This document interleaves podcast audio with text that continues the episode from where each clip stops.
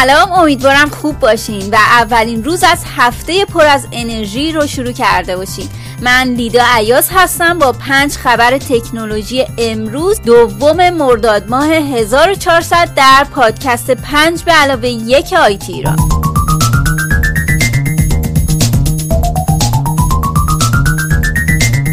خبر اول حاکی از اینه که ایران در رتبه 133 اینترنت ثابت جهانی قرار گرفته.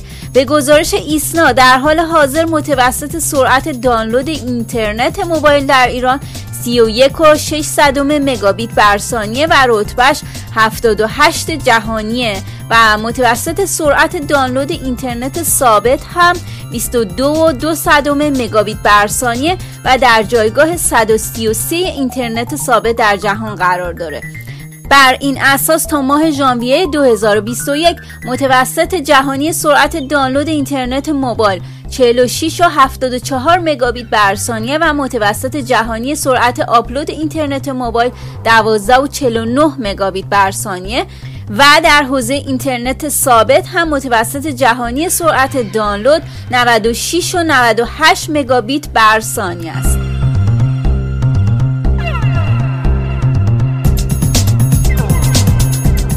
در خبر دوم جزئیاتی از چگونگی جاسوسی نرم افزار جنجالی پگاسوس رو بررسی می‌کنیم. به گزارش دنیای اقتصاد اخیرا کنسرسیومی از چندین رسانه و خبرنگار مشهور گزارشی تحقیقاتی درباره یکی از پیشرفته ترین ابزارهای جاسوسی منتشر کردند که نشون میده برخی از دولت ها به کمک اون به موبایل دهها شخصیت سیاسی صدها خبرنگار و فعال سیاسی یا معترض نفوذ کردند. ابزار پگاسوس برای نفوذ به موبایل برخی شخصیت های سیاسی همچون امانوئل مکرون مورد استفاده هم قرار گرفته. بهتره بریم صدای شهرام شریف روزنامه نگار حوزه تکنولوژی رو بشنویم که درباره جزئیات این خبر بیشتر بهمون توضیح میده. این پگاسوس رو یه شرکت اسرائیلی به نام انسو ساخته که سالهاست تو زمینه جاسوسی و خصوص از طریق موبایل مشهور هست جاسوسی تکنولوژی. و خیلی هم گفته میشه ابزارهای پیشرفته داره. برای توسعه این ابزارهاش میلیون ها دلار خرج کرده و برای همین حتی می‌تونه بدون کلیک زیرو کلیک بدون اینکه کاربر متوجه بشه اساسا با داشتن شماره تلفن یک کاربری رو در واقع به دسترسی کامل داشته باشن به تمام اطلاعات داخل گوشیش از location گرفته تا پیام تا پیامهاش تا عکس ها تا حتی اسکرین شاتی که از صفحه خود screen صفحه نمایش هست. این تحقیقاتی که حالا این کنسرسیوم انجام داد اومد یه لیستی رو که منتشر شده بود 50 هزار شماره که گفته می‌شد این لیست لو رفته در واقع از مشتری های همین پگاسوس در واقع لو رفته اینها لیستی بوده که مشتری پگاسوس دنبال اون بودن که از اونها جاسوسی بکنن. لیست لیست خیلی اشخاص مشهوری توش هست. امانوئل مکرون نخست وزیر فرانسه توش هست. تا سعد حریری نخست وزیر سابق لبنان.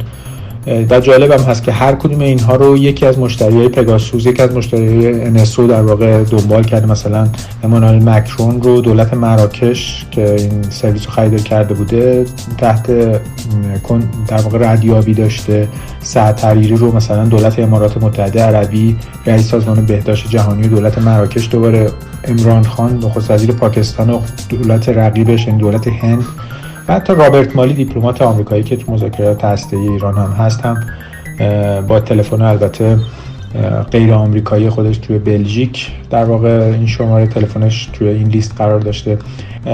مشخص شده که خب اغلب رژیم های اقتدارگرا دنبال یه همچین در واقع محصولی هستن. هرچند اون شرکت دعا کرده که این محصولش فقط برای مبارزه با تروریسم و جرایم در واقع سازمان یافته است ولی این تحقیقات نشون میده که اغلب این دولت ها از این ابزار برای اینکه علیه فعالین سیاسی یا روزنامه نگارها یا حتی رقبای داخل حاکمیت خودشون یا حتی کشورهای دیگه استفاده بکنن استفاده کردن.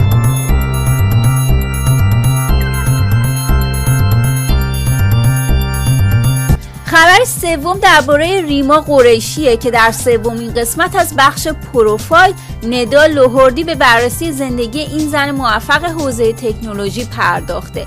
ریما قریشی کسی که سالها مدیریت بخشای کلیدی شرکت های بزرگ مخابراتی جهان رو بر عهده داره. همطور که می‌دونید پروفایل اسم بخش جدیدی در سایت آیتی ایرانه که در اون ندا لوهردی مترجم و روزنامه نگار به بررسی زندگی افراد موفق حوزه تکنولوژی می‌پردازه. با هم بخشی از صدای ندا لوهردی رو در این زمینه بشنویم. در جریان برگزاری کنگره جهانی موبایل سال 2021 در شهر بارسلونا و در میان محصولات و سرویس های جدیدی که معرفی شدند، رونمایی شرکت مخابراتی بزرگ ورایزن از ربات های مجهز به تکنولوژی ارتباطی 5G حسابی خبرساز شد. طبیعتا فقط حضور دو ربات روی صحنه نمی‌توانست آنقدر تاثیرگذار باشد آنچه رویداد شرکت ورایزن را جالب توجه کرد معرفی محصولات جدیدش با حضور ریما قریشی مدیر ارشد استراتژی این شرکت بود.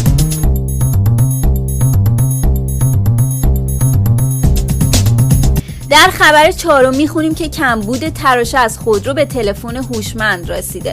مدیران صنعتی پیش بینی کردند که کمبود نیمه رسانا که در سطح جهانی فراگیر شده ممکنه در سال 2022 هم ادامه پیدا کنه و از مجموعه از دستگاه و تجهیزات صنعتی به تلفن‌های هوشمند برسه.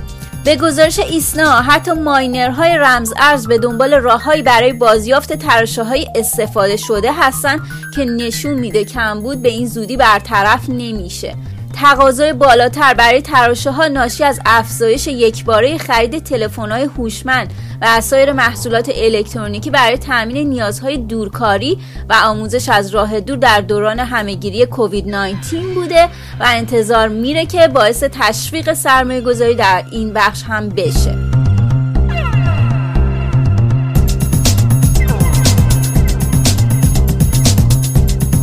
و خبر پنجم هم از این حکایت داره که شرکت اینترنسک زیر مجموعه جدید آلفابت راه اندازی شده.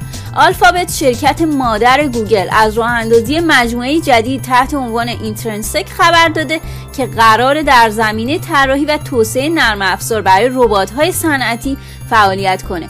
به گزارش IT ایران این شرکت در زمره شرکت های کوچیک آلفابت که با نام Other Bets فعالیت می‌کنه قرار خواهد گرفت و به مانند شرکت های دیگه این گروه در عرصه فناوری های جدید تمرکز می‌کنه و قرار تا پتانسیل های اقتصادی و خلاقانه صنعت رباتیک به منظور ارائه خدمات به کسب و کارها کارفرمایان و توسعه دهندگان استفاده بشه که این هدف از طریق طراحی و ایجاد نرم افزارهایی میسر خواهد شد.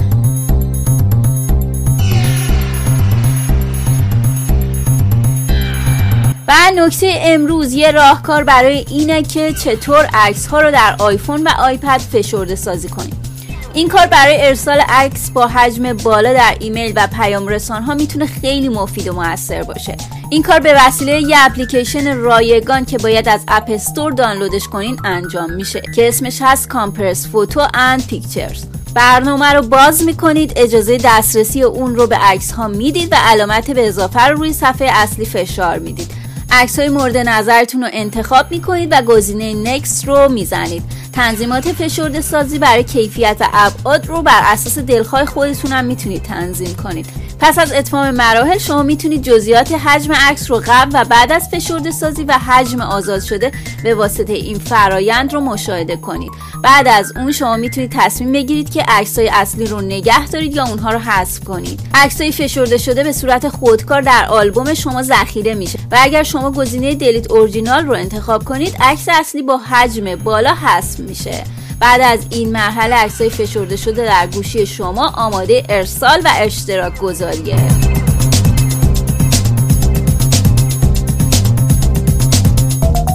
ممنونم برای همراهیتون با خبرهای امروز. تا فردا دنیا به کامتون.